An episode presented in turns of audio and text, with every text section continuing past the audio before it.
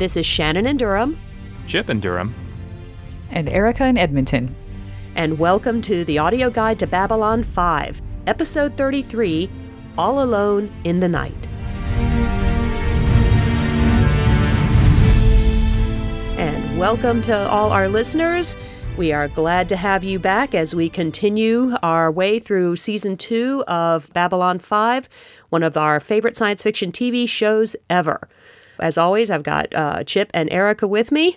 And because the are... night belongs to. Oh, sorry. It's all alone in the night, not because the. No, got it. Sorry.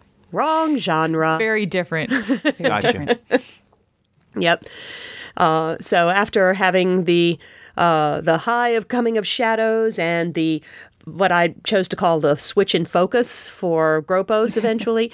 we are now to uh, another episode, All Alone in the Night, that pushes a few things or brings a few things to the front that we haven't seen before that we will talk about during the first half of this podcast. And then, of course, as always, after our jump gate, when we get into spoiler territory for the whole series, what it means going down the road.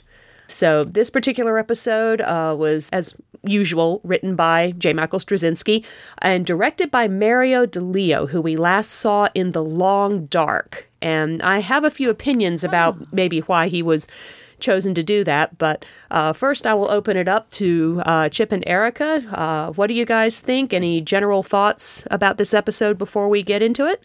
I just like how things seem like they're rolling along, um, without going into detail because we're going to get there. Uh, I just I feel like like the pacing of this season overall is not as rocky as it started out. You know, we had uh, sort of ups and downs with, like you said, the you know going from the coming of shadows to uh, to uh, Gropos, but I, I, feel like I feel like it's more like little bumps and stuff as we're we're rolling along downhill, as opposed to chasms and cliffs and stuff that we have to climb.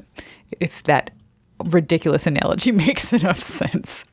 No, uh, I, will I'll buy that analogy. It's a good episode. I think.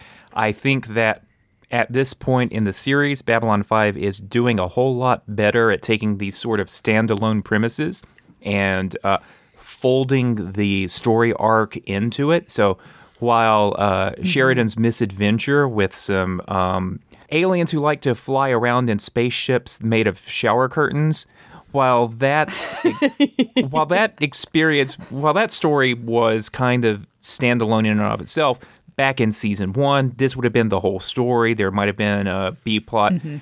Here, the B plot is all about the greater story arc, and it is folded in kind of seamlessly. So I like that. Yeah, agreed. I think, and I'm not willing to say that the A plot of Sheridan and the alien ship is that standalone because um, I think it sort of kicks off a couple of things that um, we'll mention here and there uh, throughout the episode. Uh, but yeah, indeed, it, it's gotten much smoother at what we tend to call our exposition dumps. I guess maybe our arc dumps um, are smoothing out compared to season one and early in season two. I think. Deploy the arc payload. And and boy, did we did we not get a pretty sizable one at the end of this episode? Indeed, indeed, mm-hmm. yeah. The, this this kicks off a whole lot of things that we'll we'll be having a great deal of fun uh, talking about later on. So, uh, in order to get started, what you need to know about All Alone in the Night. Delenn is a member of the Grey Council, the ruling body of Minbar. She ignored their wishes when she began her transformation, and there have been questions over her status ever since. Back in Chrysalis, Garibaldi had found enough evidence to investigate the death of Earth President Santiago as an assassination. Almost immediately, Sinclair was removed from command of Babylon 5 and replaced with Sheridan, who came across as much more of an order following military hawk than Sinclair, and any investigation was sidelined by EarthGov. Which leads us to this episode. Delenn has been summoned to appear before the Grey Council and answer for her decision to undergo the chrysalis transformation. While it's clear she's been railroaded out of the council, she manages to hang on to her position as ambassador on Babylon 5. Despite her attempts to shield Lennier from the fallout, he quietly insists on staying by her side. Her replacement on the council is Neroon, who she clashed with in Legacies. His appointment throws the council out of balance, as was dictated at its formation by Valen, and gives a majority voice to the warrior caste. Sheridan goes out on a routine investigation with a fighter wing, and they stumble across an unknown ship. Sheridan ejects from his destroyed fighter in time, but is captured. Earth Force General Haig arrives on an unannounced visit and immediately lends his resources to the search for the missing captain. Aboard the alien ship, Sheridan is examined and tortured, then forced into conflict with first a Drazi and then a Narn. Sheridan manages to disable the Narn and remove a controlling device from his head. They work together to escape and find a life pod just as the ship is found and attacked by the Earth Force and Delenn, who could identify the harvesters and knew the location of their home world. Haig and Sheridan finally have their meeting, and Sheridan vouches for the command staff of Babylon 5 as loyal to Earth first and good candidates for the slow underground fight to take their government back from those who had Santiago assassinated. Sheridan then brings in Ivanova, Garibaldi, and Franklin, who all agree to help. And that is All Alone in the Night. Like we said, there there's a huge thing at the end to talk about a bit um, when we get there. Uh, but uh, the first thing we mentioned, uh, Chip already sort of stumbled once as we started talking about alien abduction. And my thought watching the episode this time around was on the one hand, it felt like the classic cliche, and on the other hand, I was trying to decide if it was different enough from what we might normally see with a story t- like this. You know, especially given that back in Grail, we had that little comedic opener with uh, the Earth guy suing this couple of uh, aliens because their grandparents abducted his grandfather or whatever it was. um, so I, I was having a little trouble watching and trying to decide just how much I bought some aspects of the alien abduction thing. What did you guys think? I actually have that in my notes as well too. Now we've had you know two different alien abduction jokes, and the aliens in both cases look very much like the classic gray aliens that you mm-hmm. see in in all of the uh, the media and pictures and stuff. And I thought it was a funny little gag at the beginning of Grail. Here, um, I liked that. I liked the subplot. I liked seeing Captain Sheridan as a man of action and, mm-hmm. and all mm-hmm. that kind of stuff.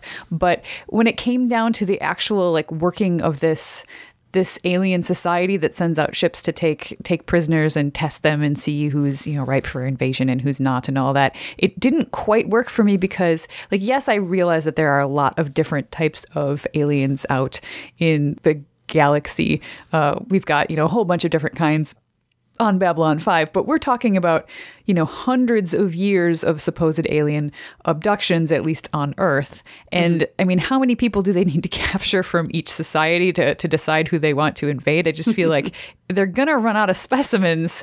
Um, or are they just doing it for fun? That wasn't how it was sort of uh, sort of portrayed. So it just it didn't seem like the most thought out. I think most things in Babylon Five are really well thought out as far as the world building goes, and I felt like this wasn't quite the uh, the world building. You know, it didn't have the same amount of oomph behind it that a lot of things do because it just like it just seems like a weird pastime for them to to do, and you'd think that they would get slapped down by more than just the Minbari. Mm-hmm. I don't know. I have an opinion, but Chip, what do you think? They are actually different aliens from the ones in the um, yes, in, right in in, in Grail. Uh, their eyes look a little different and things like that. And as a result of that, and, and, by the way, they're called the Streibs, as in Whitley Strieber, as in the right. Communion book, books. I didn't catch that. yeah, ah. yeah. So, funny. so yeah, as Shannon points out, you know, we are going for that very same joke again. And I don't know that we needed to go there for with the joke. If if it had been a different looking alien race, if it hadn't had anything to do with the gray abductions uh, myth at all, I don't think that the story would have been harmed at all. It might have actually been a little better because you don't get this mm-hmm. derailing moment of uh, okay, it's, it's it's it's the joke and all that. Um, if they'd been Drazi, if they'd been Markab, if they if they had been any of the races in uh, the League of Non-Aligned World, I think this would have been just as good an episode, perhaps, perhaps better. Yeah. yeah, I agree. I feel like hitting that same well twice is maybe not the smartest idea, joke wise.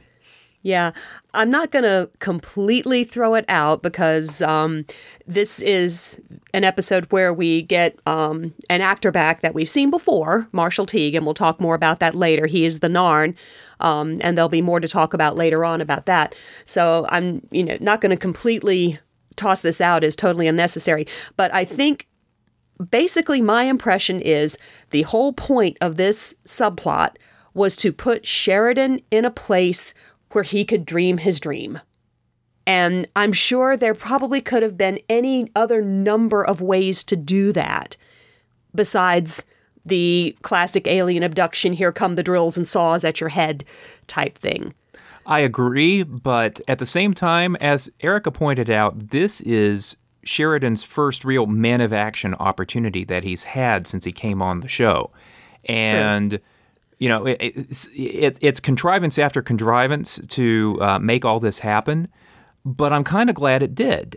Boxleitner did a pretty good job doing the Captain Kirk thing, you know, being locked in melee combat with um, aliens, and he was resourceful. You also got to see a great relationship uh, between him and Marshall Teague's Narn, um, and you, you find out more about how compassionate and uh, committed Sheridan is. You know, he's not just getting off this ship by himself. He's going to rescue this Narn who he's never met before. Uh, you know, so I'm glad that we got that, mm-hmm. and I'm glad that we had this opportunity for uh, Sheridan to be um, s- sort of zoned out or exhausted or whatever, and all of a sudden um, he has this dream that turns out to be more than a dream because uh, Kosh repeats the closing line at the end.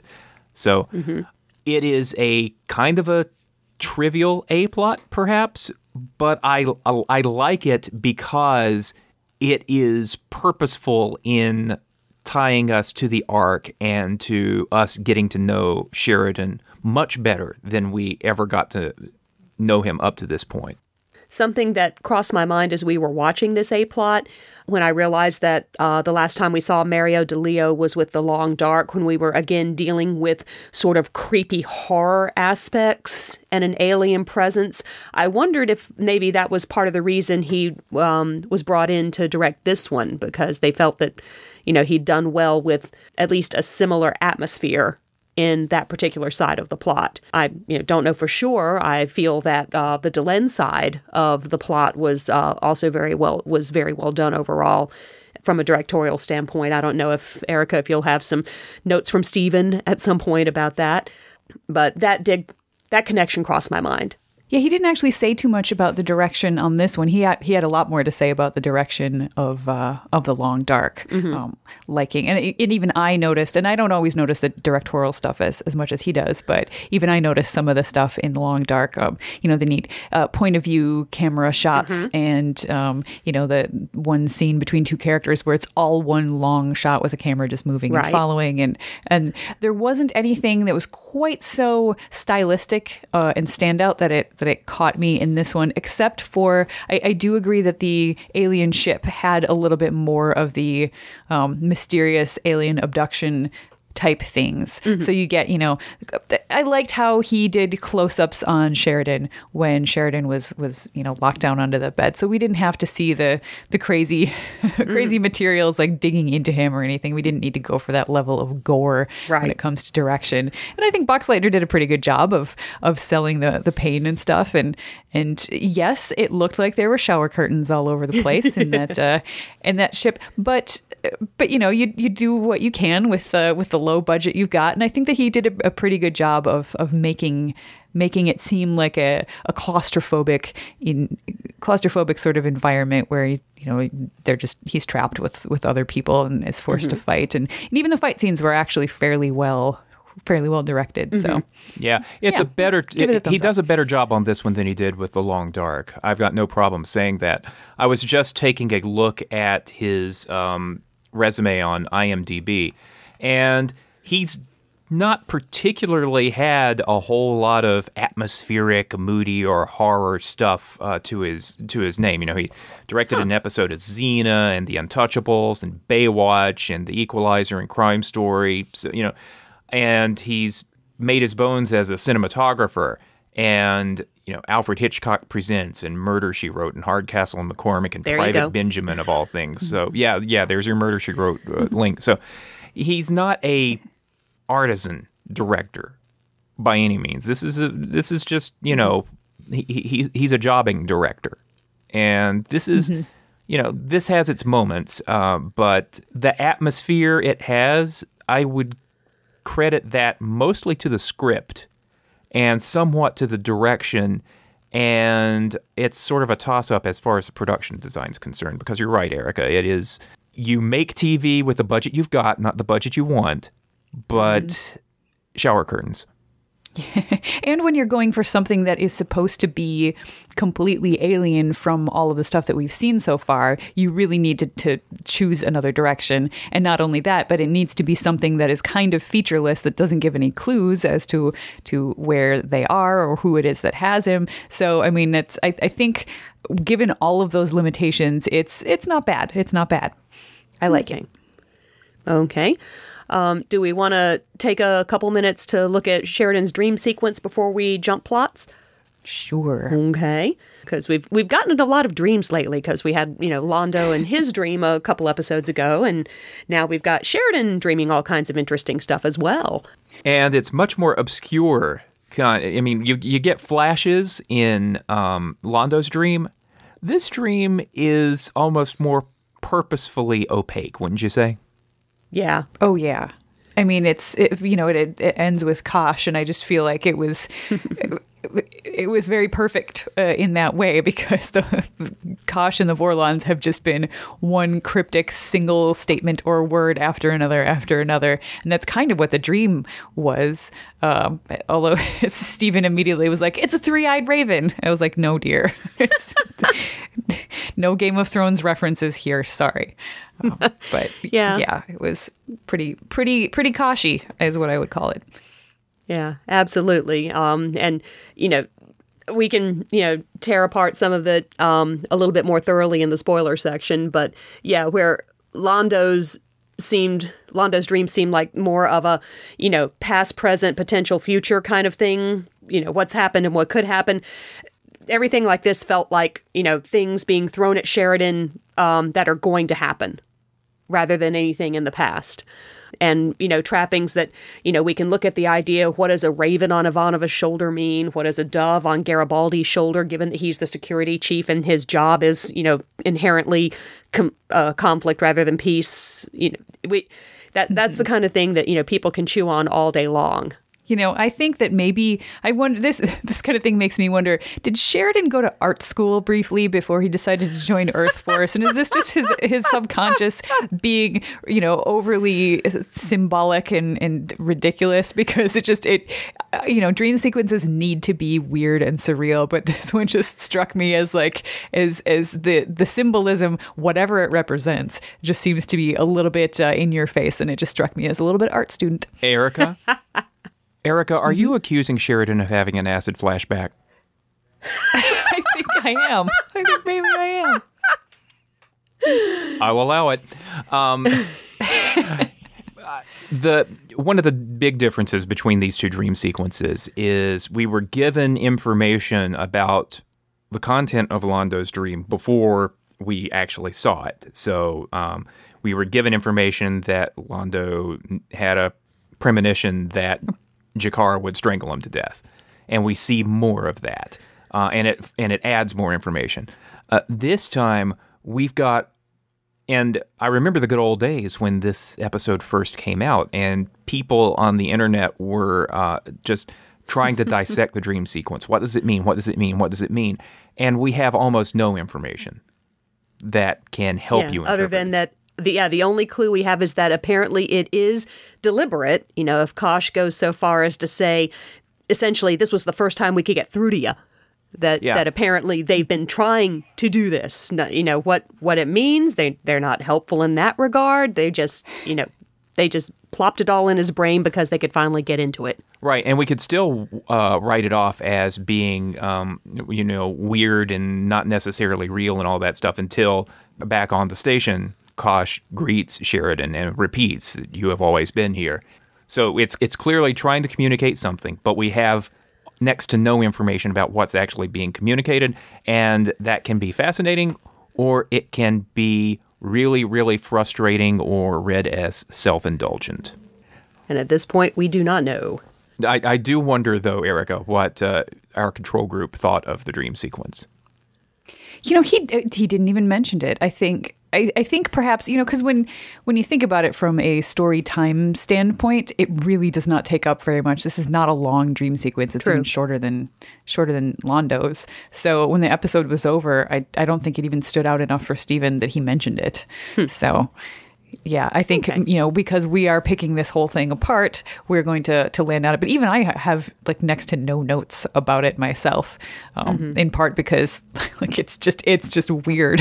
so Yeah. So I think I think a lot of it is it's one of those things that you know someday Steven will come back around on another rewatch and then he will see it and possibly and this is another case where I'm I'm almost a control group myself because I don't remember the specifics of what's coming so I can't spoil anything um, that you know he'll he'll maybe get more out of it on a second watching because he'll be able to to draw lines perhaps between one piece and and another.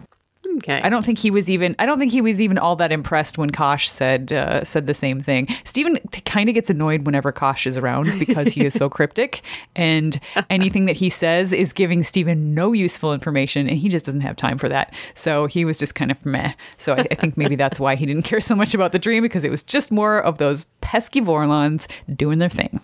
Okay. So uh, let's sort of jump over a bit. I'll be interested to get uh, Stephen's impression in a couple of minutes uh, because we have Delenn finally sort of back in the spotlight and and standing up for herself. And we get more information about what her current situation is uh, as she gets uh, called summoned before the council where um, they basically tell her almost before she leaves that you know by the way you're off the council but um, she's got to try and fight and hang on to her position as ambassador.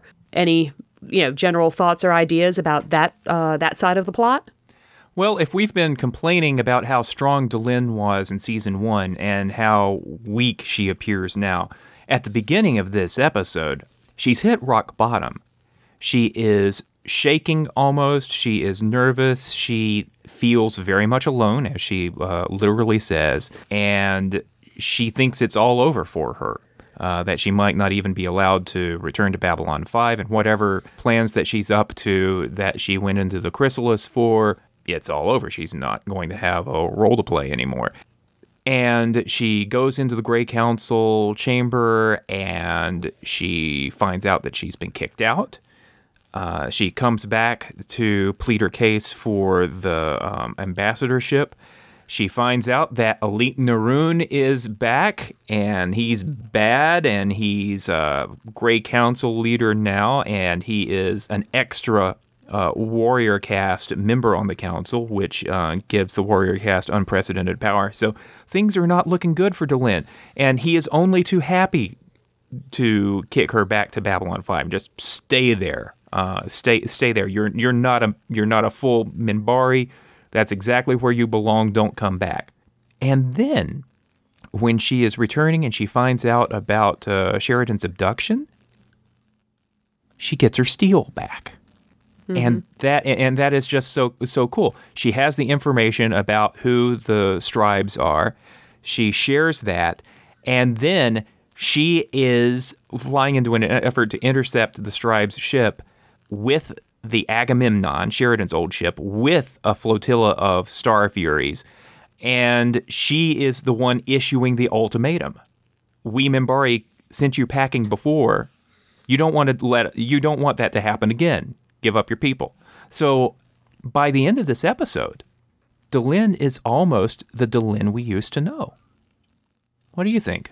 Yeah, it's I I completely agree. I love this episode for Delenn for for all of those reasons because I mean she she really starts out just really personifying all of the little things that we've said before about how she's so completely at sea.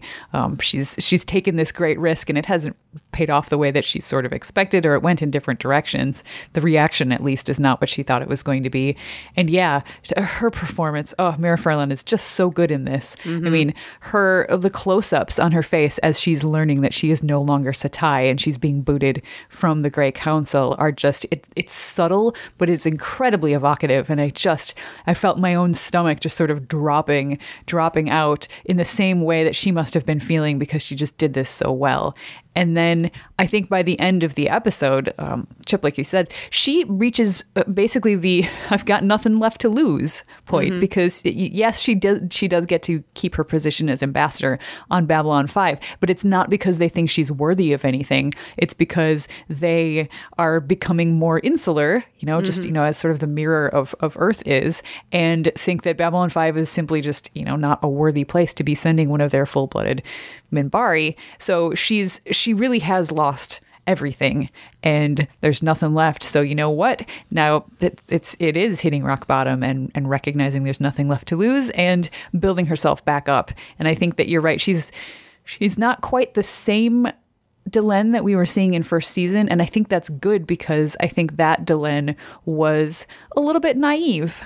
Um, she had been mm-hmm. had not been around the universe quite so long. Now she's been through some more stuff. I mean, she had probably been through some stuff before, but but now we've we've seen it and she had never been brought so low in the past and now she has and she has her steel back and I think that she has also become a little bit wiser perhaps um, after this and I'm excited to see where it goes from here. Yeah, agreed.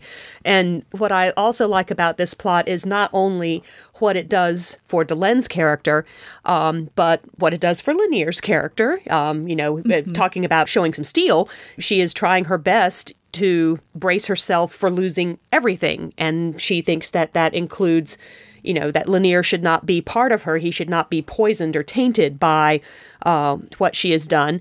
Uh, and yet he very quietly, um, almost a little daringly. I, this time I noticed the fact that he sort of takes her hand and puts it to his chest. You know, it's like um, that seemed a bit intimate to me this time around, and I don't. I think that's how it was meant.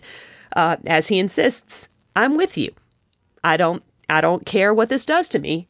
I'm with you," uh, and that um, really solidifies Lennier's character um, in the way we've seen, you know, like Vir's character in a few episodes turning into um, somebody else with a backbone. Uh, you know, Lennier's turn. Lennier's showing his backbone. Uh, I also like what it shows about the Minbari because um, up till now we've had this impression that generally the Minbari are considered like the bad boys. There's um, some mentions that the Centauri didn't even dare try to attack them in any way because they were just seen as like too powerful. Like, you know, there's there's the Vorlons and then there's the Minbari, and, and we don't mess with the Minbari. But here we see, just like any of the other races on this show, they've got their internal problems.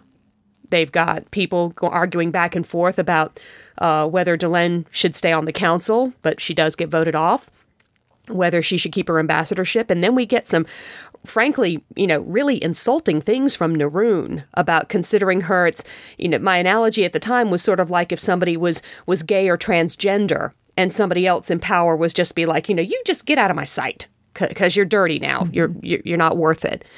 Um, so I think that shows, like we've seen the Centauri um, and Earth as well, that these cultures are not monolithic and they don't all get along happy go lucky um, the conflict is within these races as well as between the races. And I love the complexity that that brings to the show.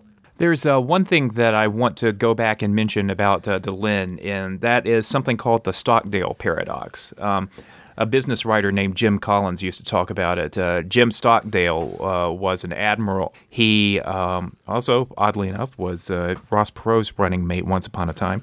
Um, but he was ah, a right. yeah, he was a prisoner of war in Vietnam, and one of the things that he would say when the question was asked, "How did you survive being in a POW camp when others didn't?" was that it wasn't the people who had the unrealistic hopes or said maybe maybe they'll let us out by Christmas or something like that who made it. Um, because when Christmas came and went and people got disillusioned, uh, they were less resilient and didn't survive the camps or whatever. Um, it was the people like Stockdale who looked at their situation with clear eyes and you know faced the faced the uncomfortable truth, but faced it. Who uh, survived? Delenn has had her Stockdale paradox moment. She's been stripped of everything, and you know she comes out of there in the minute in the, in the immediate aftermath. She's shaken, and she when she's talking to Lennier, she is sort of sounding like any person you've ever run into who got demoted at work, coming out of it and saying it's it's a great opportunity for me. You know, I'm going to try something different. You know, she has that moment, and we've all seen that, and Mira Furlan plays that well. But she has some time to settle. She discovers that there's a crisis, that uh, Sheridan is in need, and uh, she has information that can help. And then, you know, she's the one who issues the challenge. So she's faced her her Yeah, Stockdale paradox. I like that. And she also then, I think, grasps on to that. Uh, um, because this is something now that she can do. So you know, she's been she's been struggling with with losing her position and all that stuff, and something comes across that she has information about, and that she can actually take an active role and do something. And I wonder if if this had come up at a different time, um, you know, Delenn was just on the station and the the Streibs became a problem and she was in a position to to tell them about it. If she would have just said here's the information on the Streibs mm-hmm. you know go go rescue the captain or whatever. Um, but if because it's right now and it's right after she's had this awful experience that she just wants to take her own fate into her hands and do something that makes a difference uh, that is the reason that she actually goes along with the ships and is the one to issue the ultimatum and stuff because she just wants to wants to take charge of something and have control and power over something in her own life again Yeah, I think so. Uh, so I wanted to know, Erica, uh, was I don't know if he mentioned it. Is this Delenn enough for Stephen? Did that come up? he didn't say anything at the end. Uh, I, I think it, I think it probably was, but at the very beginning of the episode when it's when it's her, uh, he just said, "Oh, it's her." That's exactly his exact words. He was he was very surprised to see a story about Delenn. Um, I think uh, maybe not genuinely all that surprised because he I think he had to know that it was going to come around to her again eventually. Right. Um, but yeah, so he was. I think he was happy to see her actually being part of the stage again. Okay. And and for my own part, I agree with you, Shannon, about Lennier's reaction to all of this. I think, I mean, he's he seems very sweet and naive in his his mm-hmm. backboneness. Like, yes, he's growing a backbone, but he still just seems just so kind of adorable about it. And I love the line uh, that Delenn says to him afterwards that you know I, I remember when you 1st got mm-hmm. to the station, you wouldn't even look up at me, and I had until I ordered you. And she said, "E- even when you were looking up, you were looking down, which I thought was a really mm-hmm. poetic Minbari sort of way to say something. And I, I like seeing him reach out in that manner and show her that he is he is just 100% devoted to her and i just think it's very very sweet mm-hmm. And of course, at the end of these two plots, we have um, things come together, and Sheridan meets Haig, and holy holy crap, Sheridan's been spying on everybody. Um, we now know who Sheridan really is. And mm-hmm. looking back, you know, we've talked about how he's been very almost working a little too hard to be a nice guy and, at times and the the happy-go-lucky wide-eyed puppy demeanor. So, looking back at that, what do we think was an act? What do we think was him trying to trying to figure out where this command staff stood as far as the situation back home? Um, for me, especially watching this time around, it felt like several things fell into place in different interactions with Ivanova, which I kind of get the feeling he never doubted her because he knew her before. Uh, but some of his interactions with Garibaldi, uh, with Franklin, sort of, you know, finding when they when they cut corners or disregard regulations in some way. Uh, why did they do it? What was their purpose? That sort of thing. What did you guys think? I love that bit when he's on the uh, Babcom unit with Ivanova when she tells him that Haig's on the way. And he's just smiling Johnny. Um, you know, it's a quiet thing. I was going to tell you later, but he's, like you said, he's ahead of time. Everything's fine. We'll talk about this later, not now. Bye. And as soon as she, as soon as the screen goes off, his expression completely changes. Yeah. And at the beginning of the call, too, when she says it's Haig, for one second there, he's just like, oh, crap. So, yeah. yeah. But, but that tells you, that tells you a lot about what sort of a persona he's been putting on.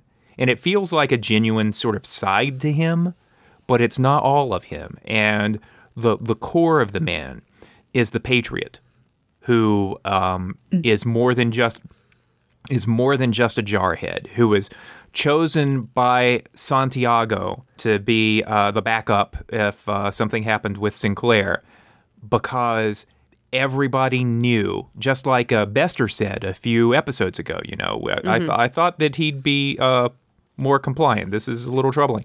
You know, everybody thought that he'd be the kind of guy that President Clark and the Psi Corps and hardliners and Earth and all this other stuff would trust. And now we find out that he's significantly more than that. Mm-hmm.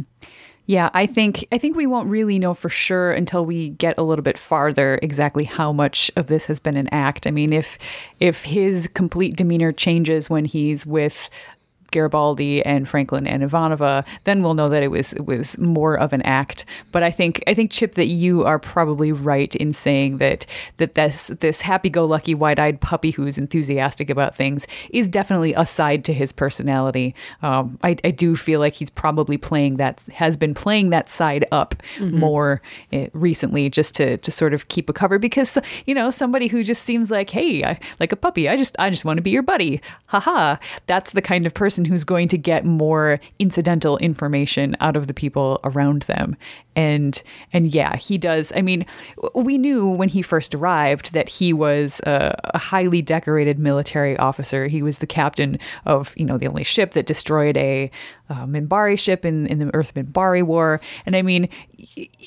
It, it did seem a little odd that somebody that was this just you know jovial slap on the back howdy howdy kind of a guy was was the kind of person who would be able to achieve all of that. So I think mm-hmm. we are now seeing through the, the cracks and seeing that there is we keep talking about steel underneath in people in this episode and I think mm-hmm. that's that's what it is. We're revealing more steel underneath some of these characters that we have thought we came to know. Uh, either they're changing and and developing that steel or they're just sort of revealing it to us a little bit bit by bit. Yeah. It also uh, gives you a little bit of maybe I'm reaching a bit too much, but here's a reason why Sheridan pushed for Ivanova's promotion. Here's why he mm-hmm. pushed for her to take more of a role in uh, the diplomatic affairs. He's got a lot on his plate, more than he was telling us, more than he was telling them. And so, you know, you you test Ivanova and you also clear the decks to make sure that uh, you're in a position to pay more attention to what appears to be a budding conspiracy. Well, not appears to be. We know Santiago, Santiago was assassinated. You know. Mm-hmm. Yep. And to to Sheridan's credit, I like the fact that he does not enjoy spying on his mm-hmm. his fellow crew members. Like they could have gone a very different direction with that and made it just sort of be part of the job and something he accepted with no question because he's a soldier who follows orders. But no, he he clearly feels some sort of actual loyalty to these people as people and likes them as friends and does not enjoy having to, to spy on them and complains about the fact that it's been six months and he thought yeah. he was just sort of left there you know to rot without being debriefed. So he's yeah. he's glad to see general haig show up and and take the reins a little bit. So he's finally able to bring these people in who he has now come to trust. Yeah. And uh, when he and haig says that you know he knows that uh, Sheridan's uncomfortable with all of this. It's because uh, you know that Sheridan's a patriot, and I don't know that that's exactly the right word. Although that's probably a word that General Haig would use in that moment. You know, he's this is a conspiracy. This is a military conspiracy against a semi-elected government. You know, presumably the Vice President Clark was elected um, before uh, the assassination of Santiago. But as I'm watching this again, this feels dirty. It feels undemocratic And it's not patriotism that's motivating uh, Sheridan, I don't think. It's principle. There is a there, there there is a right and wrong. There is a rule of law, and that's what makes it hard for him to spy on his fellows. Mm-hmm. And it, and it all gets tied back to the Psi Corps again. Yeah, Yeah. Haig says it's probably, Probably. Psi Corps, although Yeah. they don't know for sure. Mm-hmm. and they don't know how to prove it which yeah i mean when you think about it when you have a whole group of people who are able to communicate without actually using any form of traceable you know writing or Yep. emails or anything like you don't necessarily have to have a paper trail. You don't even have to talk out loud. There's you know even bugging somebody's office isn't going to get you anywhere. I i like the idea of the Psi Corps as the big bad that's that may be behind this because that really is that really is an organization that's going to be tough to take down. So that's exciting to me mm-hmm. Something else I uh, wanted to bring up that I like about this episode is that we've got a recurring character in Neroon. John Vickery comes back uh, to chew the scenery a bit more, but not too much, uh, which was something he was able to do in Legacies. Um, we have another actor I mentioned, Marshall Teague, who we last saw without any makeup on him in Infection. And then we Um, saw him the- with a lot of makeup on him in an That's true. Yes, that, that's that's true. Um, I'd forgotten about that. I'd blocked it out. Um, but Sorry.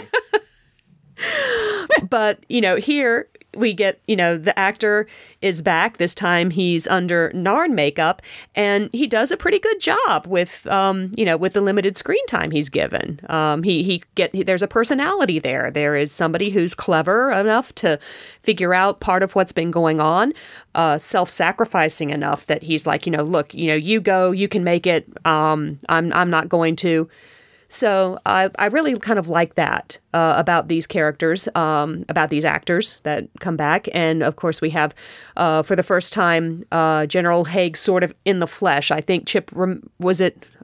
Yeah, he was in points of departure on a computer screen. Okay, so we got to see him briefly there. Now we get more of the man. And Chip pointed out, um, amusingly enough, apparently uh, the actor for Haig, Robert Foxworth, was in the running as a possibility for Sheridan at one point. He was Which- a he was a backup in case Boxleitner fell through. Yeah. You know, I could I could see that. I quite liked General Haig. He had uh-huh. he just he struck me as a good guy soldier. He just seemed to have that role down really mm-hmm. well. So he was he just seemed perfect for for what he did. And and while he's no Boxleitner, I could I could see him in that role for sure. Okay. Um, he's also probably one of the Murder She Wrote pipeline.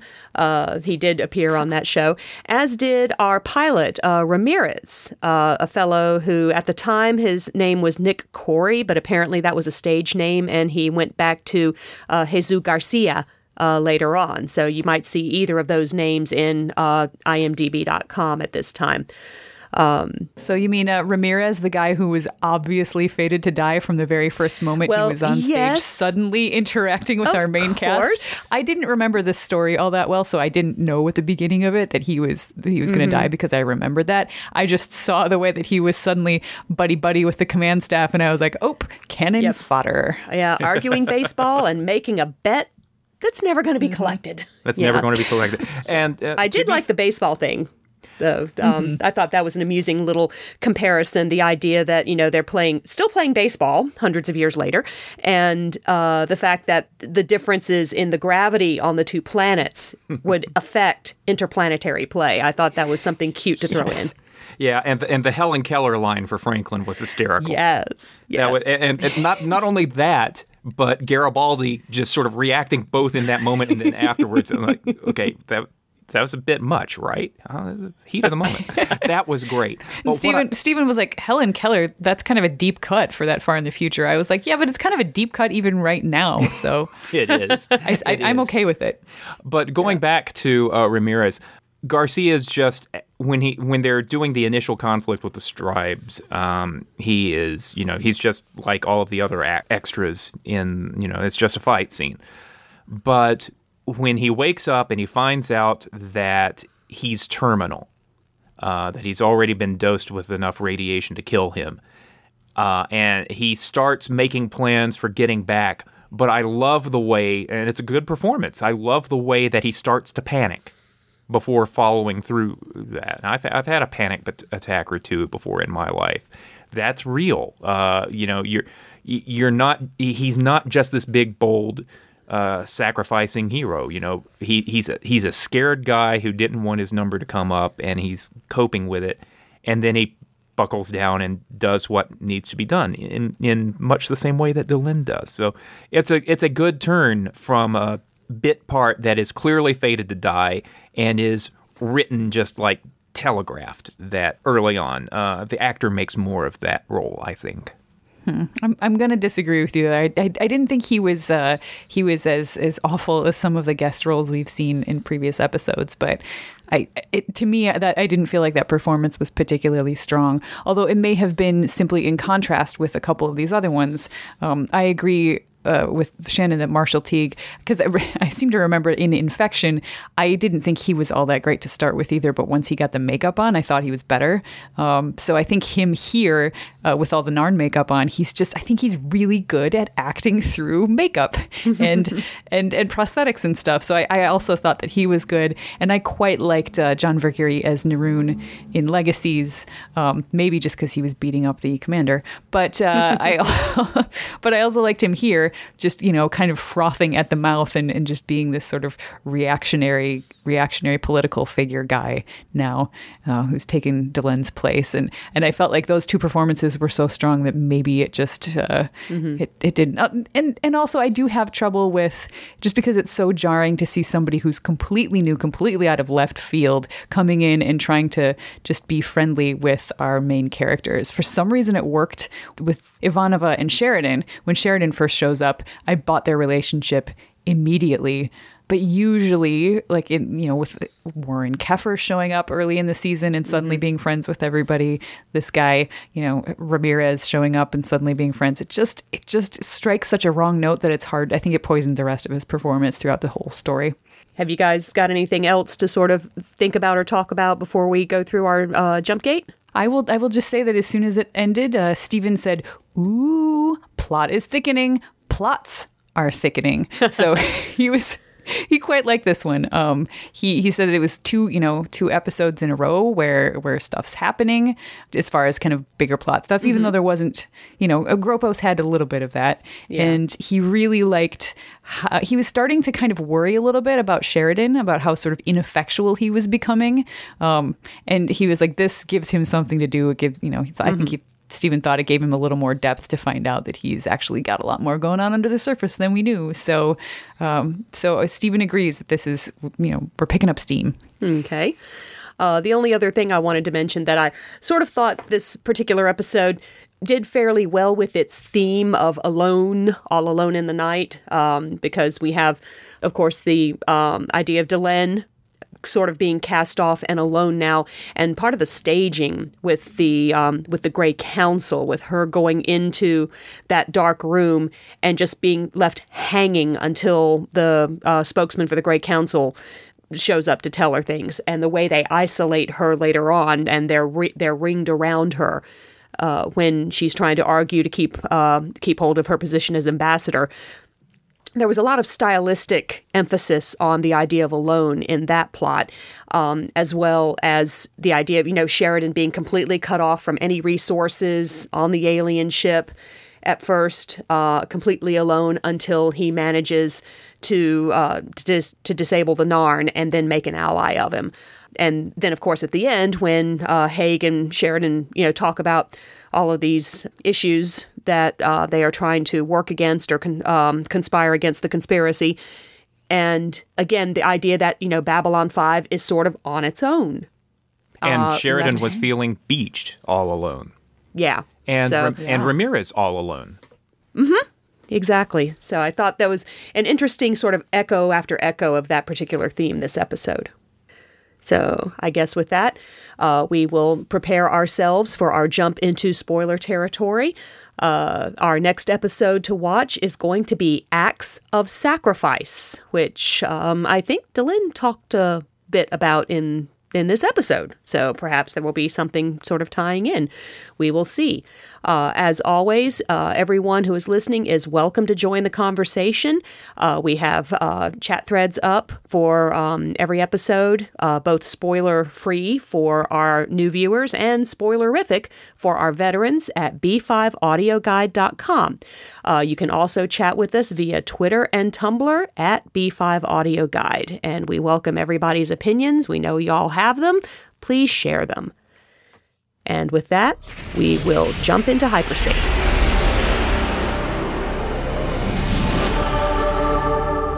And we're back. And now we get to talk about all of the things that this episode starts or continues in the five year story arc that is Babylon 5. And uh, the first thing I will jump in and mention and squee about is Yay, Talon! We have Talon here. That will be the name of our mysterious Narn. Um, he will be back in a few episodes. They will hang on to this continuity. He and Sheridan will get together and have a drink and remember, um, you know, surviving together. And eventually, Talon is going to become one of G'Kar's right hand men. And um, And ultimately, ambassador to next am- Babylon 5. the next ambassador, yeah. Oh, right. Wow. Yeah. Cool. So so I'm I'm flashing forward all the way up to the penultimate episode of Babylon 5, Objects at Rest. And that one scene where uh, Sheridan leaves Babylon 5 for pretty much the last time. And in the window, there's just sort of uh, panning past all of the replacement characters, all the characters who replace all of the uh, characters that we've come to know over the five years. And it is entirely appropriate that Marshall Teague is in that rundown. You know, we don't we, we see him here and there over the next uh, three and a half years of the series, uh, and it's a great performance. He does a great job. Yeah, I mean, I'm already squeeing over, and of course, I've forgotten the episode name at the moment, but when he gets to snap at Mollari, because Mollari's complaining about all the Narns being in charge of security, and he's like, you know, oh, they're a primitive people, blah, blah, blah. And Talon has heard it all, and Talon takes his, cre- his uh, identity card and checks it and proceeds to just throw his speech right back in his face. And with, with just perfect panache. I'm, I'm so looking forward to that now. I actually don't think that that's Marshall Teague. are you sure? I think it is I'll be right with you. Now I'm just looking forward to finding out who is it that says that. But uh, yeah, this is, you know, just like we had in Legacies, the birth of Neroon, who's going to turn out to have a really cool sort of character arc throughout the story. Here we've got this innocuous introduction of this random Narn, who is, as it turns out, is going to come back and be a pretty, pretty interesting character.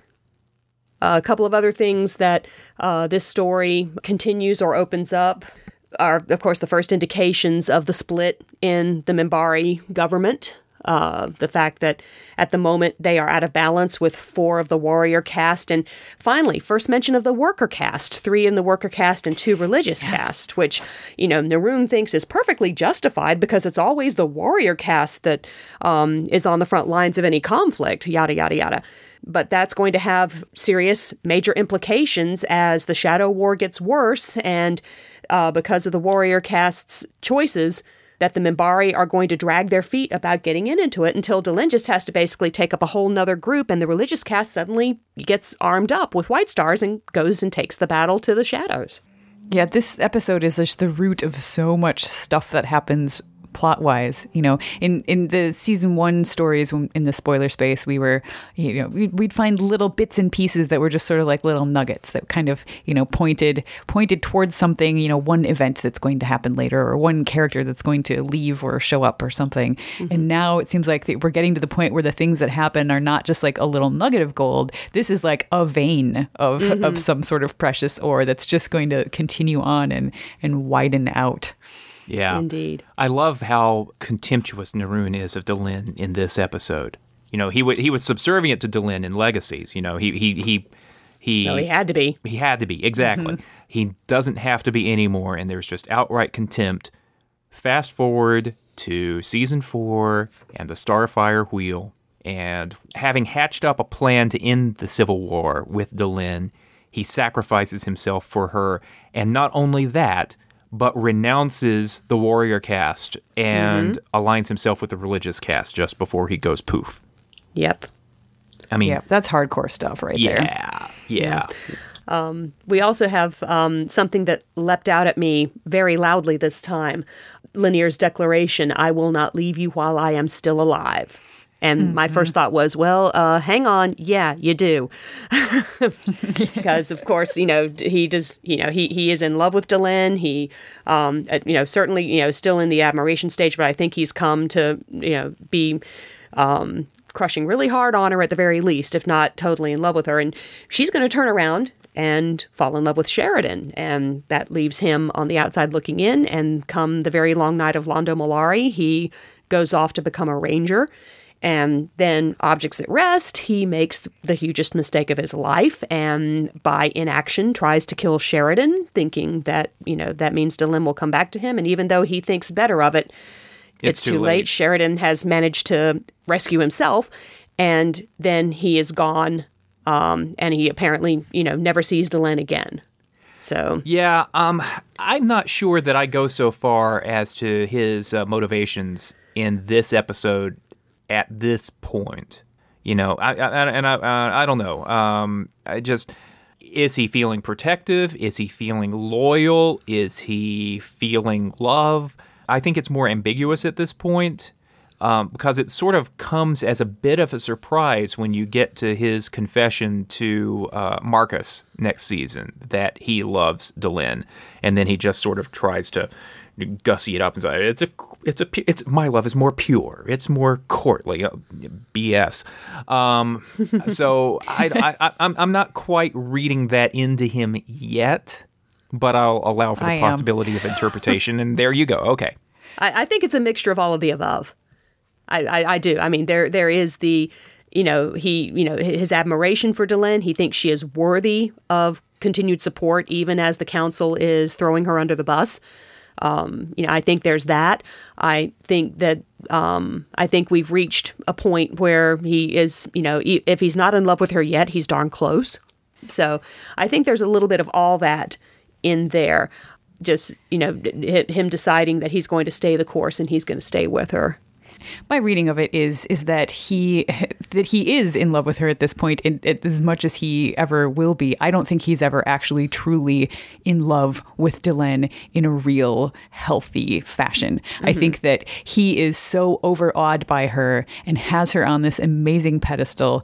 And yeah, it started with him and maybe even still is a little bit with him just seeing her as this, you know, she is she's but it's at the beginning she's Satai. She has all this power, she has this history behind her, and he is overwhelmed by her beauty and her bravery and, and all of that stuff. And I don't think that that ever actually turns into anything different. I think that, that is exactly the same. Mm-hmm. It's just very, very strong in him. And he thinks it's love, but clearly it's not because she doesn't love him back and there's nothing healthy about it ever. And that's the only way that I can parse his mm-hmm. his character arc throughout the whole series is to think that that, that is what it is. And this is, we are just seeing the beginning of it here. Yeah. Mm-hmm. And he sort of keeps all that sort of in check because there are more important things to deal with up until we get to mm-hmm. the fifth season. Mm-hmm. And say what you will about the fifth season, I, I know one of the things that they were trying to do was, you know, the the line that the duration's going to be a lot longer than the war. You know, trying to it's a it's a season about empire building and it's slower and there aren't quite as many crises, so there's more time for Lennier to stew.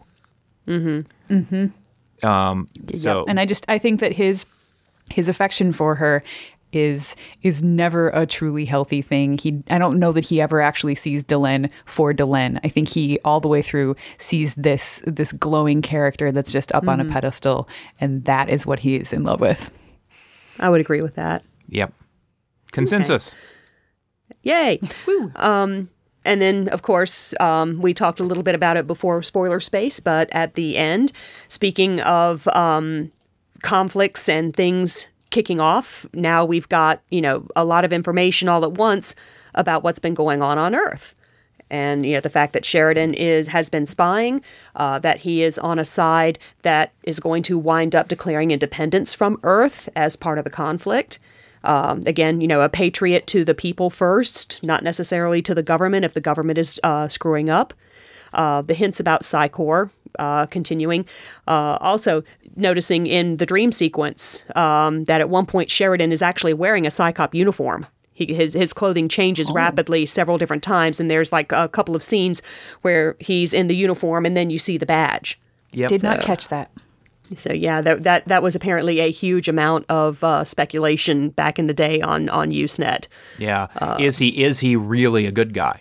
You know, um, and that actually Mm-hmm. plays in a little bit to divided loyalties coming up when the question is who is the sleeper agent for the Psi Corps, and Mm-hmm. maybe that's a little bit of mis- Oh. intentional misdirection in this dream sequence, meant to suggest that maybe the sleeper agent is Sheridan himself.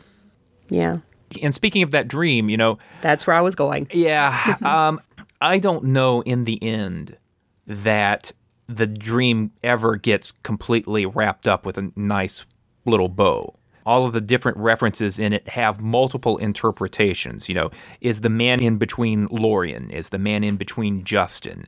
Um, you know, I thought it was General Haig because at that time Haig was helping lead the search for Sheridan. So, Right. yeah, there's lots of possibilities. Right.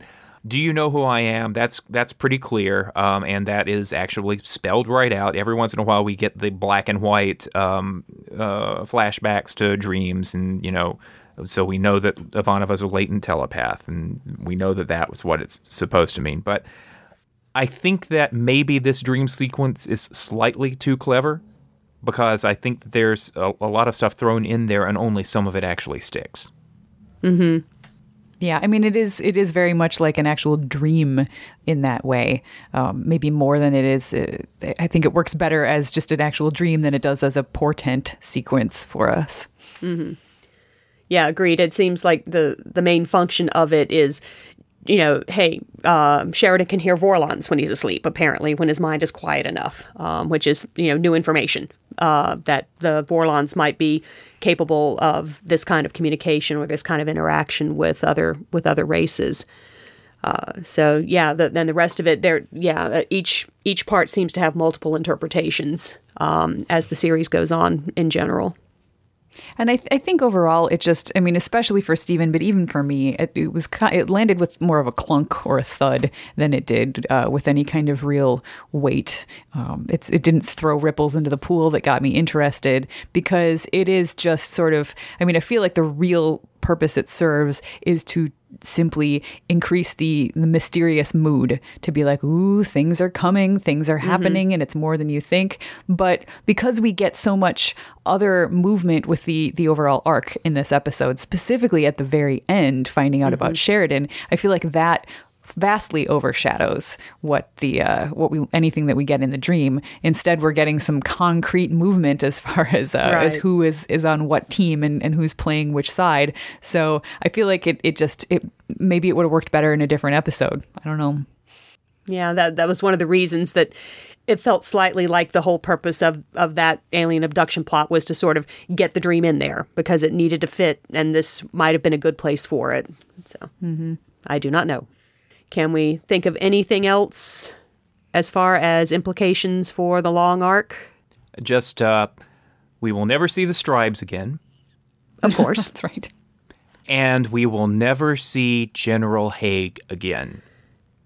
yep, we'll hear references, but we will yeah. we will we will get a couple of references to him off screen and then he will be killed off screen because Robert Foxworth was scheduled to do Severed Dreams and took a different opportunity to appear on Mm-hmm. Star Trek Deep Space 9. And for that, he was unceremoniously killed off. Never let it be said that JMS doesn't hold grudges.